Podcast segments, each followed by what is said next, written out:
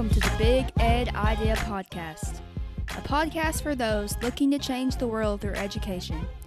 Each week, we bring you a new idea, however big or bold it is, that has the potential to disrupt, upheave, or remix education. Now, here's your host, my dad, Ryan Scott. Greetings from the Big Ed Idea Podcast. Um, we are back, and believe it or not, this is epi- episode number 30.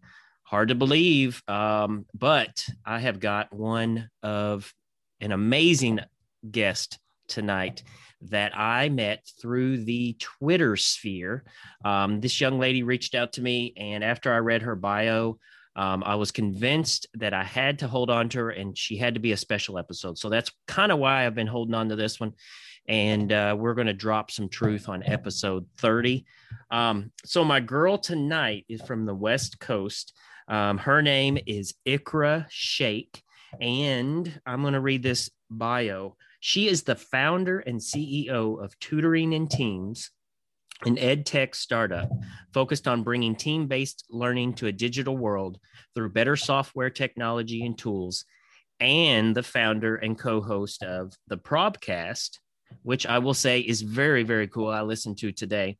A Mentor for the Mentorless, a podcast about real world problems. She wants every lifelong learner to dream more, learn more, do more. She also serves as a director at the Network for Sustainable Financial Markets and as an executive advisor to a couple startups. Um, so that's a whole lot of way of saying that this is a very smart girl, lady that knows a little bit um, about tech. And so I'm super excited to welcome Iqra. Thank you so much for being here tonight. No, thank you for having me. And for, you know, when I came across the podcast, the Big Ed idea, I just fell in love with the concept because I think that, you know, everyone has brilliant ideas no matter where they are. Amen. And you're giving a voice to that. And that's just so awesome. So thank you. Hey, no problem. Yeah. When I, uh, when I dreamed this whole thing up, um, it was basically on the premise, just like you said, everybody has an idea of how we could um, improve education, change the world through education. And so, you know, why not?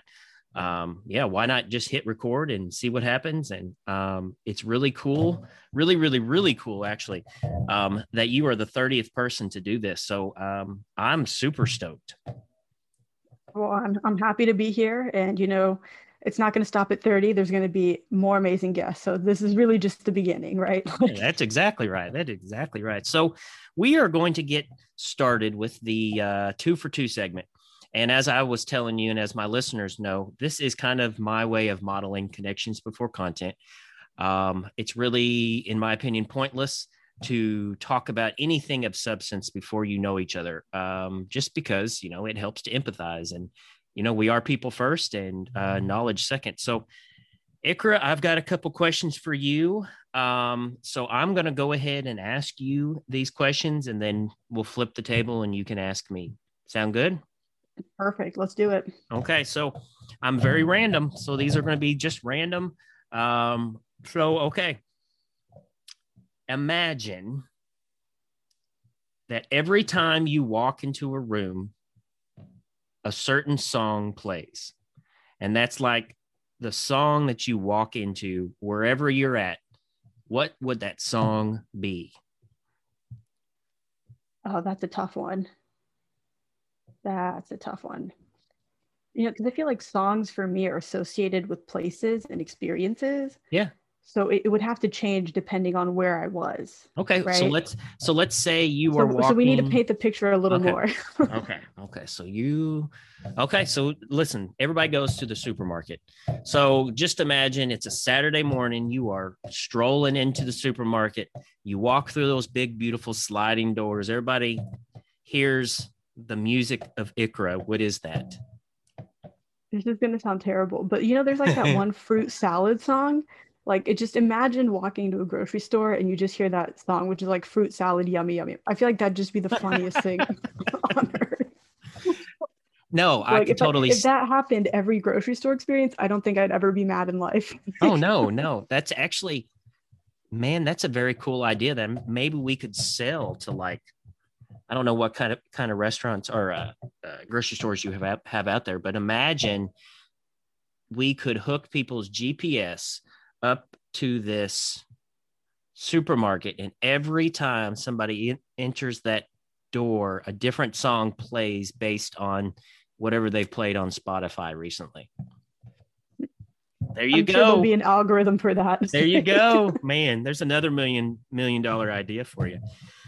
All right, so um, this one's a little serious, but not really. Um, but what is one invention that you would uninvent, and why? Okay. So we could go really deep, and we could get really serious, or it could be totally, totally not serious at all. Whichever you want to take it. Um. hmm. Yeah, I feel like it would probably be like any ism, racism, sexism, all of these ideas that people have in their head. Because I think these are just ideas, they're inventions, right? They're they're false notions of superiority over somebody else for whatever reason. So I feel like the world would be a much better place if we didn't have that. So that's kind of what what I would say. Okay, nix the isms. I like that idea. Yeah, one, one ism at a time. let's let's go down the line. Listen, that's a T-shirt right there. One ism at a time. That- That's actually not a bad idea for a t-shirt. Listen, we are spitting some stuff here tonight. All right, Oh, Iqra, what you That- got That's gonna me? have to be the, the the Twitter post that you do, killing Okay. one ism at a time. There we go. I'm gonna write that down. I'm gonna write that Oh, down. That's a good idea. Okay. All right, my friend. What uh, you know, what questions you have for me? Okay, this is this is a very important question. Hmm. Um, if you could be a fruit, what type of fruit would you be and why? This is like a three-part question, but I'm just gonna roll, lump it in as one question. But Okay. Okay. If I could be any fruit. Oh, or like which fruit represents you? you? You know, kind of kind of something along those lines as well. Okay. What fruit represents me? So I'm going to say blackberries. Um, maybe okay. So blackberry, uh, like this is how my mind works. So I associate blackberries with a device, um, and with a device, you use a device. You can use a device to access knowledge. So I am a person that is constantly trying to learn. Um, I don't ever sit still. Like I, I don't, I don't know how to sit still. So if I am up moving, I usually am reading something, listening to a podcast. Um, I firmly believe in improving yourself. Um, hashtag evolve or die, which will be my next um, tattoo. So a blackberry, but then also, and this is really weird about me. Every Tuesday morning, I eat a, an entire container of blackberries. It it's really random. Um, yeah, that's but that's me. Oh, that's awesome. That's the first time I've ever gotten blackberry.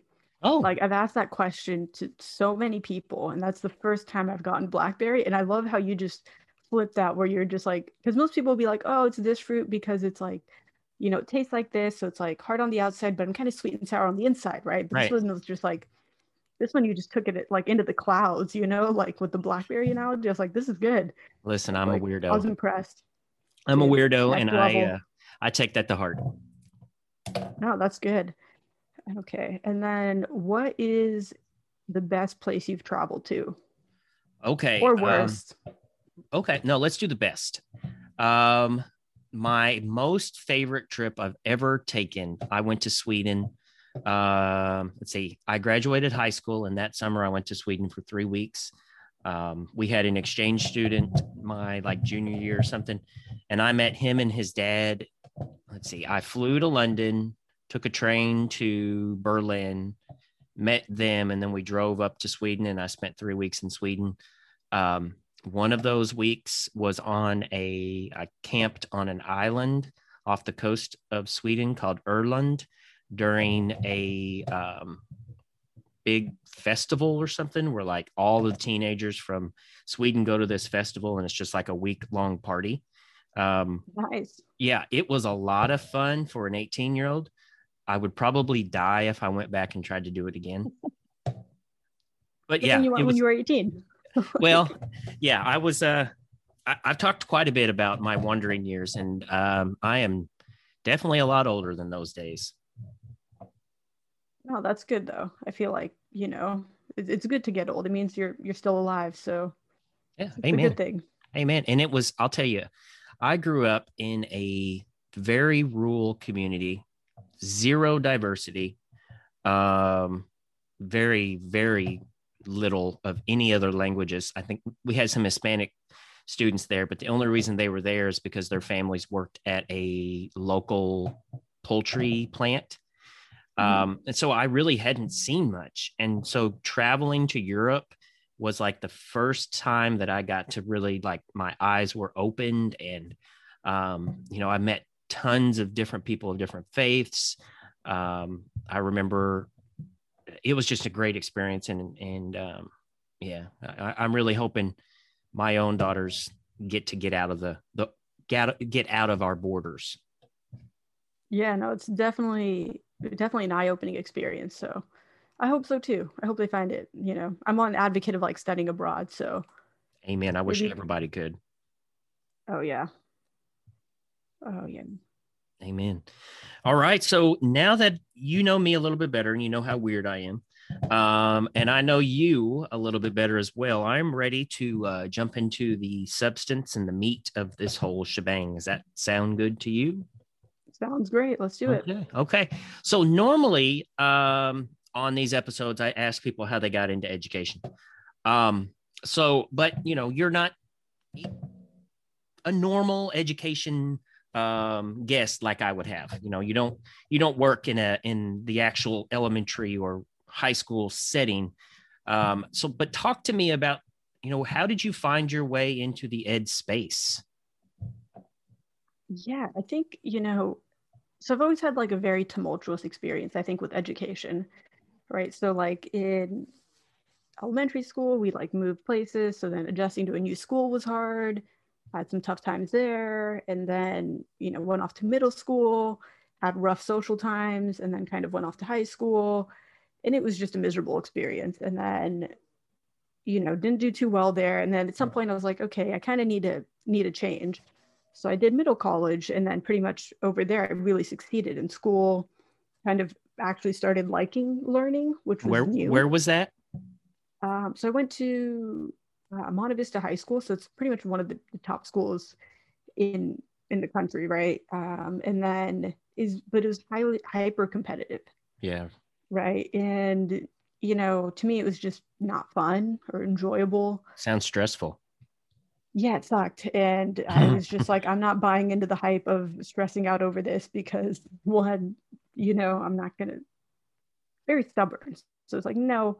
Um, but then I went off to community college at De Anza College, which is also a wonderful school. And then, you know, found professors that like loved teaching, right? Found professors that just like excited me about whatever they were teaching because they like genuinely enjoyed it. So it was like, I really enjoyed school and learning and kind of found a love of it. And so it was like went from being a really bad student to a really good student. So that was like, okay, cool. And then transferred over to Berkeley, which is awesome. But then it just sucked again. So I was like, okay, this is like like a little roller coaster ride. And throughout that journey, there was just so many things where it was like one really hard for me to figure out what I wanted to major in. Yeah, I get that. And so I was like, why isn't there some technology like we're in the 21st century to make this easier? So I was like, oh, maybe I should start something like that. And then after I graduated, I was like, let me like let me research and see if I can figure this out. And pretty much I researched more into like the education industry. And it's I don't know if you've researched into it, but it gets depressing. Yeah. it's, you start to realize the disparity of like opportunities, this disparity of like educational outcomes. And then that just didn't sit right with me, just even in terms of how we fund education, right? So it was just Oh, like I yeah. discovered Amen. just all these things that I just hated about how education works. And, you know, kind of got really depressed because it's like, why are people okay with this? Like, why are we as a society allowing this? And then was like, okay, well, let me just try to figure out this whole major thing. Tried to get that startup funded. It didn't work out. Everyone was like, you need a business model. So I was like, fine, I'll go do a master's in business so I can just figure this out. And you know, a lot of the different funding models that we were looking at for that startup would just promote inequity. Right. So it's like, well, I don't want to be a part of the problem if I'm trying Absolutely. to like, be a part Yeah. of the solution. Yeah. And that just didn't sit well with me, uh, which is pretty much now transformed into my podcast, the Probcast. So it's like a mentor for the mentorless. Um, and then maybe we'll get to the part where we actually help people figure out what they want to major in. Maybe not, but it's also just everyone's got a different story and interest, and it's going to change. Like 80% of students change their majors at least once. So it's like, you, you can't predict that. there's, there's no way. Um, so, kind of just coming to that realization, but you can also just give people access to more information so that way they can make better informed decisions. And so that's kind of, you know, also what we kind of touch on a little bit in the Probcast as well. And so, yeah, so then kind of went back to this whole idea of like, let's go back to pivoting education, you know, kind of finished up my master's in April, May, and, you know, realized I'm a pretty social learner. So like my little sister, she's been struggling with school. And so before she was like a fantastic student, but this whole pandemic just is like tanked everybody's grades. And it was like, well, I was like, okay, like I made it through school. I was like, how did I do that? I was like, I'm not the smartest person. I was like, but what I did do is I found the smartest person in the room and asked them to teach me. I was like, okay, like And yeah, sure. I get them to explain it to me, then I'm gonna get it. And they were kind enough to explain it. So I was like, well, how would you do that in a digital world? And that's kind of where tutoring in teams came from, where it was like, okay, how can we figure out that problem? And um, so that's that's a bit of my experience. So it's really just all the pain points and all the things that I hate about education. That's kind of pushed me in that direction of like, how can we change it? How can we make it better? How can we improve learning outcomes, improve outcomes, you know, in meaningful ways Yeah. versus just catering to test scores because I don't think that that's going to actually make an impact on somebody's life. But yeah, Hey man, a couple things I want to reflect on. You said um, about kids in college and finding their way, and um, the other day I came across a statistic that like 33% of of high of college students finish in four years. Um, 65% finish in six years. Um, and kind of that takes me to talk about your inequity, you know, just the the cost of college and um, how hard it is for kids to figure out what they want to do. And um, there's not really a lot of of uh, flexibility for a kid to go different ways or kind of locked in. Um, but but i love also the fact because i'm a very firm believer of just let's blow up this whole system and rebuild it. Um, i'm a firm believer of thinking outside of the box i'm a firm believer um, of things just have to change um, I love any book by um, Mr. Ted Dintersmith. He talks a lot about the changing workforce and how our education system is literally um, like 50 years behind where it needs to be. So I'm super excited to talk to you I tonight about your idea. Um, so I think we kind of hit on it, but maybe we need, need to go a little bit deeper into what do you think is the actual problem of education that your idea hopes to solve? yes, I think one of the problems is that we view education as a very isolated activity. Right. And like kind of going back to what we were talking about, you know, before we started recording, which is this whole idea of connections. Right. And even like when you have the, that first you know thing where you're like hey we need connections before content right so there's a certain aspect of connections i think that's missing from education and i think it's amplified in a digital world right because there's just so much isolation of technology and i don't think it's because people don't understand these concepts i think it's because there's just a little gap over there that we need to tweak and bridge right so one part of it's like a technology component where it's like hey, maybe there's some limitations of the actual technology and tools that we're using. But the other aspect is how are we using it, right? You know what I mean? You can be an educator and you have a classroom, right? And you can use that classroom in a million different ways, right? You can have people get up, you can have them move around, you can have them talk to each other, right? You can keep everyone isolated, you can have everyone sit in rows, only paying attention to you, right? So you can do the same thing in a digital world. But now the thing is, is that students can choose whether or not to engage with you. Right. So there's a shift in dynamics where now you as an educator and it's not to say that you're being performative it's not to say that you're on a stage and like a monkey dancing right like that's not that's not there at all. It's just that you have to be more engaging to get the other person to lean in to listen to actually care about what you're saying right? And it's easier to care about somebody if you have a connection right? And it's easier to like and i think the thing about this analogy right? It's like and, and this is like you know there's a lot of people who join the military and like you'll ask these altruistic people who've like you know gone and saved lives and done whatever. It's like well I, I went out and i went back for them because i care about them. Right. It wasn't for anything else other than the fact that they cared. Yeah. so how do you bring these same team building principles into education? And i think education is so tied to that factory model of just you know just churning things out versus now we're in an innovation economy right? Where people actually need to be creative. They need to make connections. And like if we're talking about some of the problems that we're going to be facing in the 21st century we need everyone and everyone's brain power to solve this stuff. Yeah. because i think we can do it. It's just a matter of being not only resourceful but being clever Yeah. and being kind and being compassionate. And i think that that's the the stuff that's missing from education. Um, it's funny i was reading this future of jobs report survey. And so it's like by the world economic forum they do this.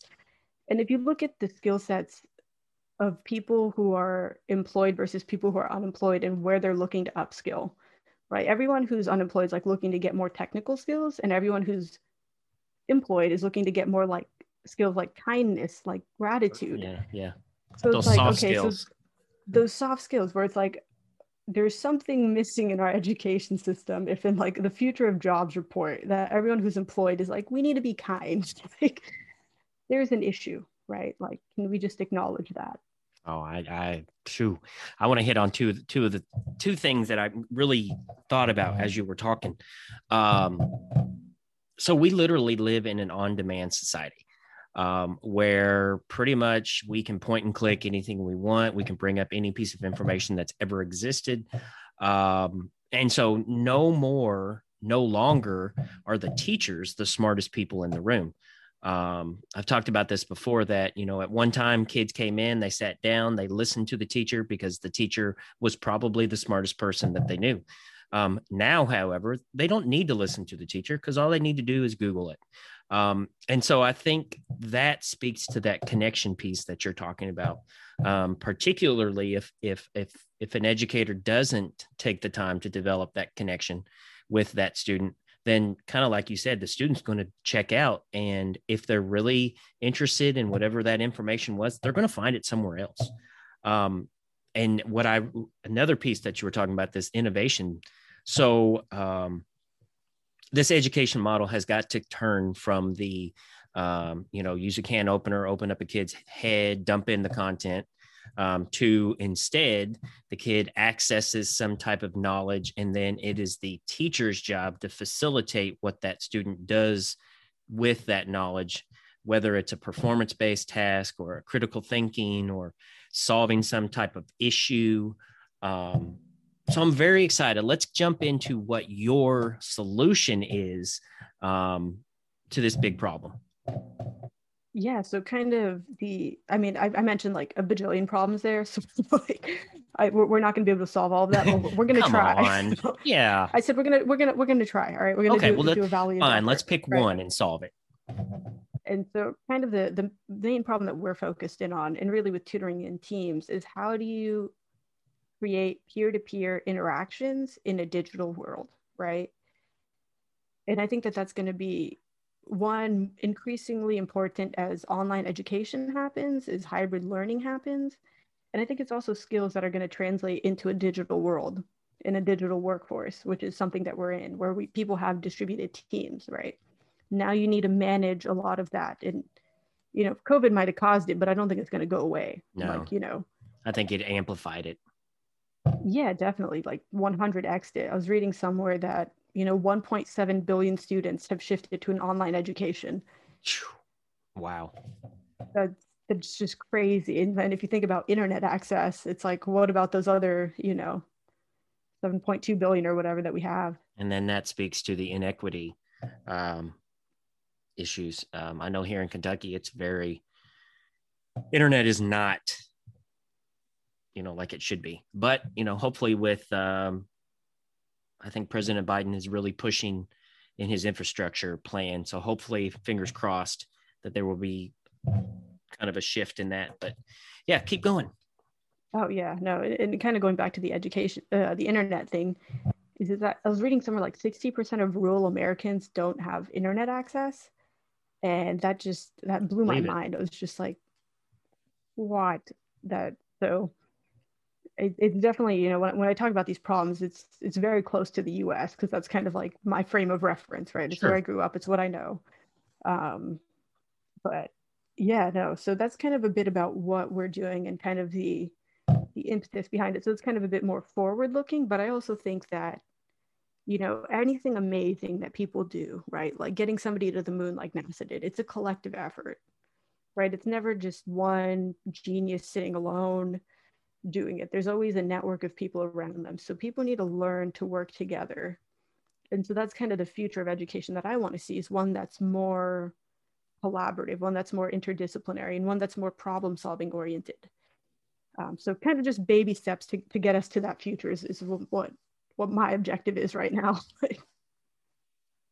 so what are some ideas that you have, tangible ideas that somebody that's listening, um, what is something that they could do within their own classroom or maybe um, maybe online to maybe shift to more of a collaborative um, inquiry based type of uh, environment yeah, so I think one is in terms of signaling, right? Like you as an educator, you're the leader of your classroom, right? People will pick up, students will pick up from whatever you're doing or you're saying or you're suggesting, right? So there's a difference between telling people to go read, right? And this is something that like some of my professors and teachers would do is be like, hey, you guys all go read different sections and then share your ideas with one another, right? Oh, yeah. Yep. Yep.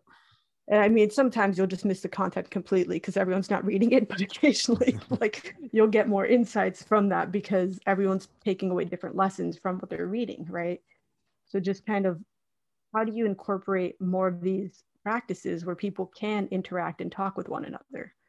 Right. Because I think that the value in education is not really, and you know, I think it's something that like Einstein said, it's not in the learning of facts or being able to regurgitate, regurgitate them, it's in the learning of what is it? It's not in the learning of facts, but it's in the learning of like how training your mind to think, right? And to think yeah. critically of new things. There we go. Totally butchered that quote, but you, you Google it, you can find it, right? That's right 21st that's century. Um, so it's just like, how can we start to train people's minds to think, and how can we get the people to think collectively? Like, even if you look back to like, what is it like the, the Renaissance, right, or the period of enlightenment, right? These all these philosophers just like bouncing ideas off of one another. Can we just acknowledge that? It's not like they lived in a vacuum and they just sat there and thought of these ideas. It was because right. they read and engaged with one another. And they're like, well, I agree with you here, but I disagree with you here. Right. So how can you promote those ideas in your rooms? Right. So it's easy in a classroom, right? You're like, okay, you you four get in a group and talk. Right. But now there's a shift where it's like okay now you need to do you can do the same thing in a digital world but you need to also make sure that people actually communicate with one another right it's like why all these events have icebreakers right so i think the level of planning which sucks because it's like you lost in planning is already hard and now you have to go add in like this collaborative element but if you don't build it in it's not going to exist in your systems so you, you know what i mean it's it's a trade-off right it sucks but it's like i yeah. think it's important yeah. I mean, even in a, so even if your classroom is digital, um, basically all that means is that, you know, the kids aren't sitting next to each other.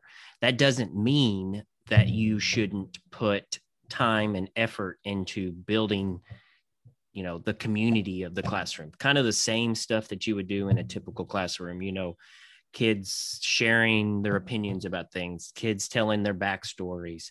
Um, you do those same things in a digital classroom. Um, because like you're saying once those kids once those barriers come down and then you can put them in the breakout sessions and they're going to talk. They're going to have those tough conversations um, but i think first and foremost you just got to put the the effort and the planning into the actual community exactly and i mean like think of it this way you have a few perks with the digital world right like if you have everyone in the classroom, it's difficult to get everyone to quiet down once they've started chatting. Now you can just mute everybody all at once. So like exactly you win right. some, you lose some. Like That's exactly right. Or you could be like my kindergartner. Um, she did some of the best work while sitting on the toilet. Oh, that's hilarious. well, That's it's her awesome. her name is Hazel, but we affectionately call her Hurricane Hazel because you never really know what she's going to be doing. Um, but during all this pandemic stuff, um, there were multiple months where she was always at home and they had to log on to their Google Classroom stuff. But yeah, like she would spend an hour in the bathroom sitting on the toilet, but man, she did some great work. I mean, whatever works. Whatever know? works. whatever works. whatever works.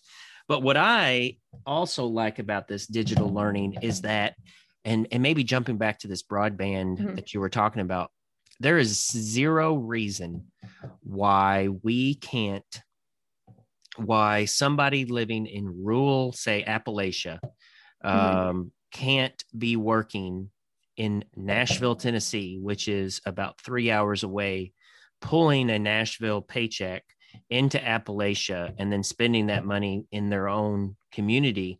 Um, I think there's a huge, huge, huge opportunity for rural um, coding and rural, you know, all of these computer things um, that don't really require an office, don't really require you to leave.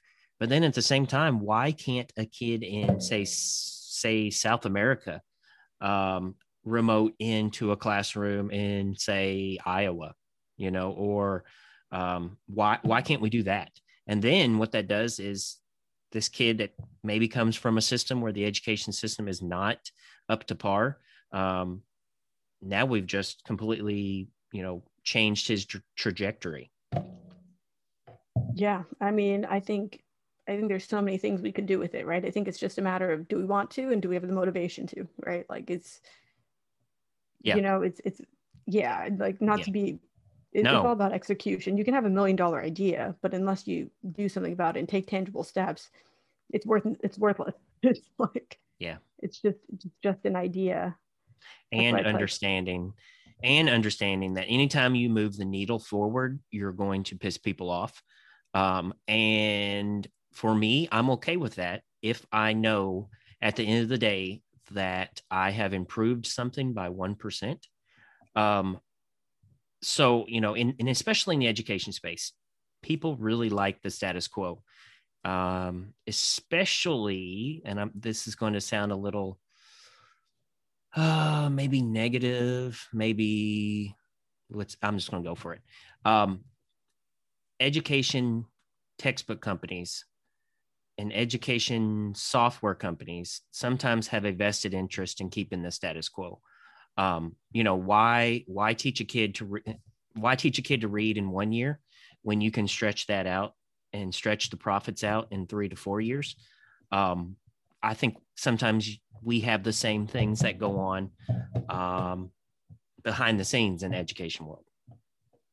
Um, I think that's, and, and this is my perspective, right? I think that that's something that's taught in business schools to people. I don't think that that's an issue that's just limited to education. I think you see that in pharma, like, you know, big pharma. I think you see that in finance. And really, to me, that speaks to like the more moral and ethical crisis that nobody talks about. If you look at the biggest scandals that have happened, it's always been people who've gone to top universities right? Show me somebody who's done something, you know what I mean, at one of these large companies that doesn't have a very nice pedigree. Yeah. So I think that there is a bias there. And I think that that's something that's being taught. And, and this is kind of a topic that I'm keenly interested in. What I title it as is miseducation. Mhm. And, and it happens on both sides, right? I think it happens on, you know, there's this, this Goodbye Carter, Goodwin Wilson. He talks about like the miseducation of the Negro. And he talks about how people of African American descent are taught to like limit themselves and limit their opportunities and limit what they should be doing. But I think on the flip side of it, right, you also have a miseducation of people of privilege where they don't feel the responsibility to give back. And, and let's be clear, it's a responsibility, right? If you Amen. Amen. you know, with great power comes great responsibility.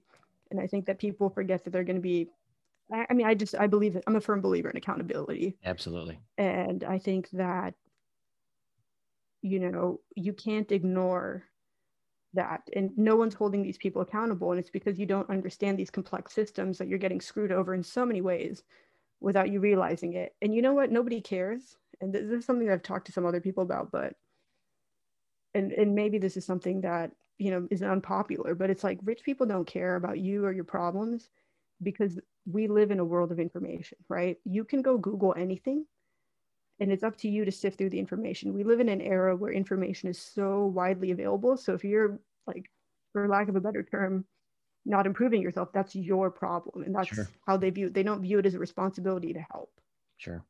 Yeah. Because- Collectivism versus uh, individualism. yeah but i mean i think it's also just you it's it's like a, a- an idea of like rugged individualism where i Yeah. pulled myself up by this but it's in reality it's not that right? Like no. companies would exist without the infrastructure that we've already been building up for years right? So it's just an ignoring of like history it's a very toxic mindset that gets reinforced by the educational system. And until you kind of understand that and like take action against it then you're not really going to see a change from either side so i think like as educators it sucks because you're dealing with a system that's one not paying you guys enough it's keeping you guys at the poverty line for most most educators which i'm so sorry about that yeah. Yeah. but you guys are you know what i mean it's like how can we collectively change that Sure. and Sure. how can we hold people accountable because you shouldn't be getting mad at like the parents or whatever you should be getting mad at your legislators because they're the ones who are kind of controlling the budgets and allocating the funds in very inequitable ways and like if you're okay with you know your education systems be funding by property tax you're now just promoting inequity like sorry Listen, amen. I live, I teach in a county um, that at one time was like number two coal producing county in the state of Kentucky. And in the state of Kentucky, um, coal that is m- actively being mined is counted as property and taxed as property. So at one point, the county that that I teach in, or I'm a principal in, had, you know, a lot of money because there was a lot of coal.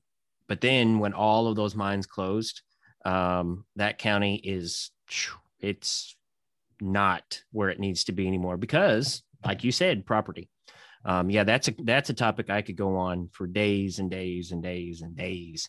Um, so I'm going to throw this out. If anybody out there is listening and you have any big ideas about school funding that you would like to discuss, let's talk about it because that's something I would love to talk about. Um, but Iqra, let's take it back because we went off on a tangent, which I told you I am totally cool with. Oh, totally uh, cool with because this is just two folks sitting down just chewing the fat.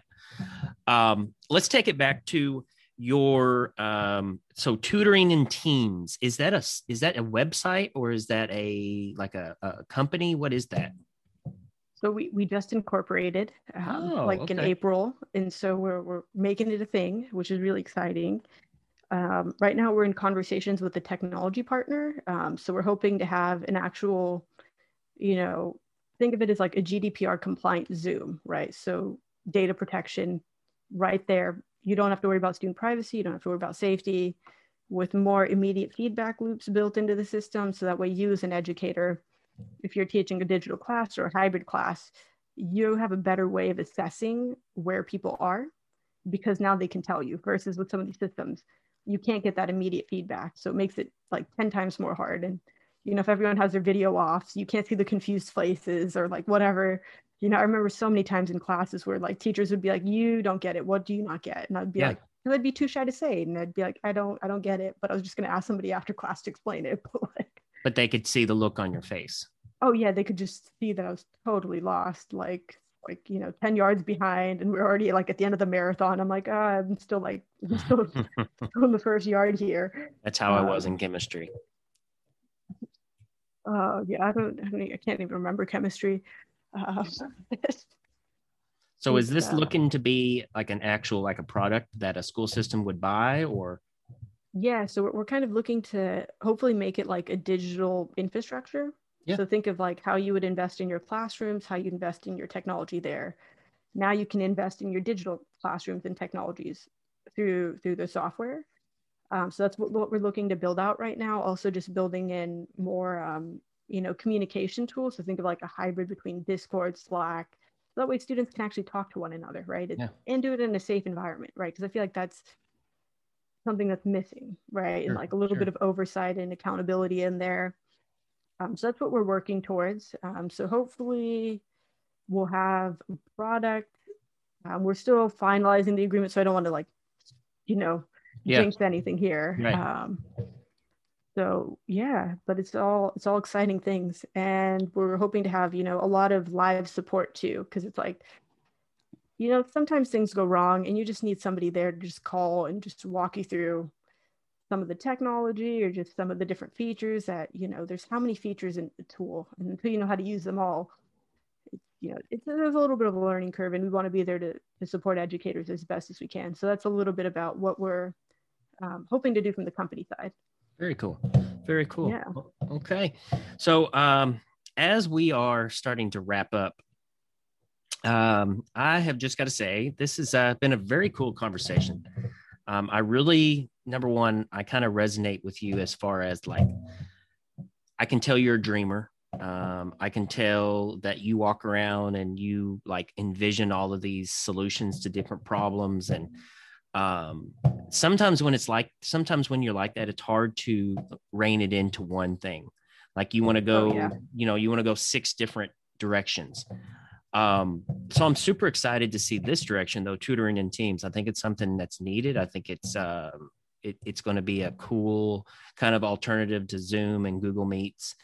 Um, i'm excited to see kind of what it looks like and how it feels like and um, so yeah, like I, I totally resonate with you and that's cool. So don't stop. We need oh, yeah. we need people like that. Oh no, no, that wasn't planning on it. And I mean, there's there's some other stuff that we've got in the pipeline too, in terms of okay, now that we've kind of figured out a little bit of the classroom, we're hoping to kind of figure out how we can build more community, right? And build more processes where like let's say you're a school and you have alumni that have graduated, like can we build in some mentoring schemes or platforms into this, right? Like how Perfect. many aspects of interconnections can we build into it. So I don't think that it's going to be limited to just tutoring or just working in teams. We're going to, you know, expand the definition of the team. So that's kind of uh kind of some stuff that we've got down the line planned out. So it'll it'll be good. Sweet. We'll keep on dreaming. Oh yeah.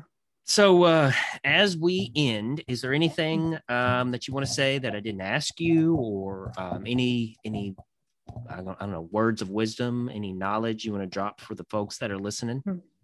So there's probably like one of my favorite quotes, which is, and I think this is like where I've taken my life philosophy and um, a lot of things from, but it's like if your actions inspire others to dream more, learn more, and do more, and become more, you are a leader. So to all the educators out there, you guys are leaders because, you know what I mean? When I think about all the countless educators that have inspired me to like either do more, dream more, learn more, and I'm still working on the becoming more part, but like, you know, that's that's just something that I just want to give a shout out to because I know your your podcast is all about the educators in that community. So I just, you know, props to you guys. So I feel like you guys don't get appreciated or loved on enough for all the hard work you guys do. Thank you. So thank, thank you. very much. No, thank you very much. Um, and so in closing, um, so here in Kentucky, um, it it appears we are starting to see the end of this whole COVID nineteen pandemic. Um, it's it's starting. You know, I'm not going to say that we're at the end because I don't think we are, but there's hope and there's optimism mm-hmm. coming. Um, and for so long, everything was totally digital. Our school. And what I really hope is that when we come out of all of this, that we don't go back to normal um, I hope there is still a piece that involves the digital um, learning and you know the way to access education from remote places. Um, so I really appreciate the fact that you are really working on the digital side, but kind of how to make that digital side more um, human. Human. That's exactly right. That's exactly right. So thank you very much, Iqra, for being with me here tonight. Um, if you ever need anything, I don't know what, please reach out to me. Um, you got an idea you want to, you know, throw at somebody? Hey, I'll be here to listen. All right, sounds good. And then, you know, thank you for having me. Um, if anyone's interested, I also run a podcast called the Probcast. That's right. That's right. Plug here. Um, it's a mentor for the mentorless. A lot of it is really about, you know, kind of me reflecting on my own journey through like high school, college, like as a young adult and professional, and just kind of like what advice would have helped me get to that next level. And so, if you guys listen to it, would love the feedback on it, you know, share it with anyone who you think would find it useful. And yeah, would love to you know, stay connected. And thank you for the kind offer. I don't think you know the door you've opened up, but I'll definitely be bugging you. no, bug away, bug away.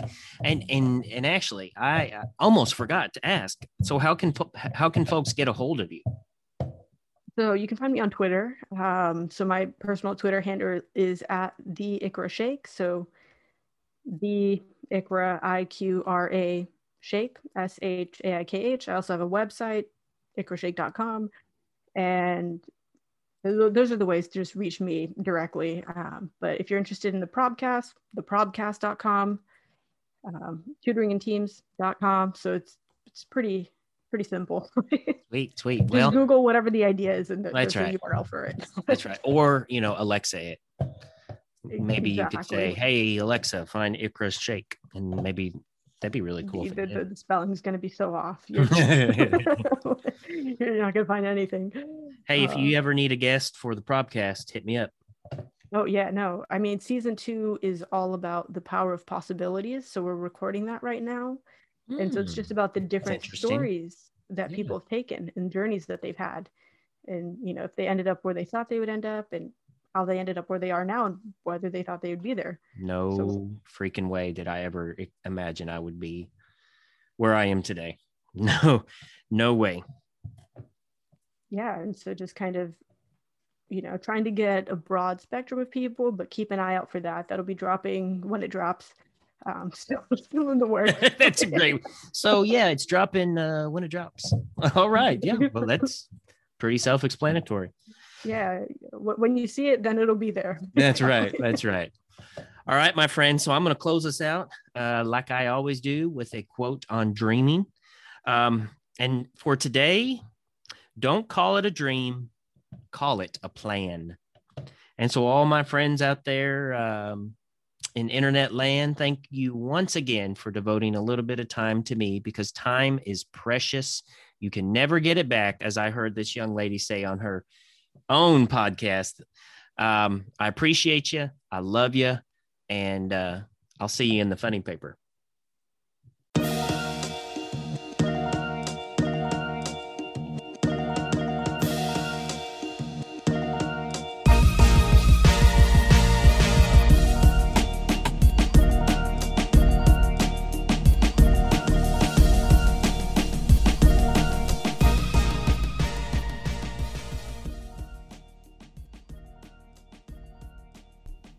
Thank you for hanging out with me here on the Big Ed Idea podcast.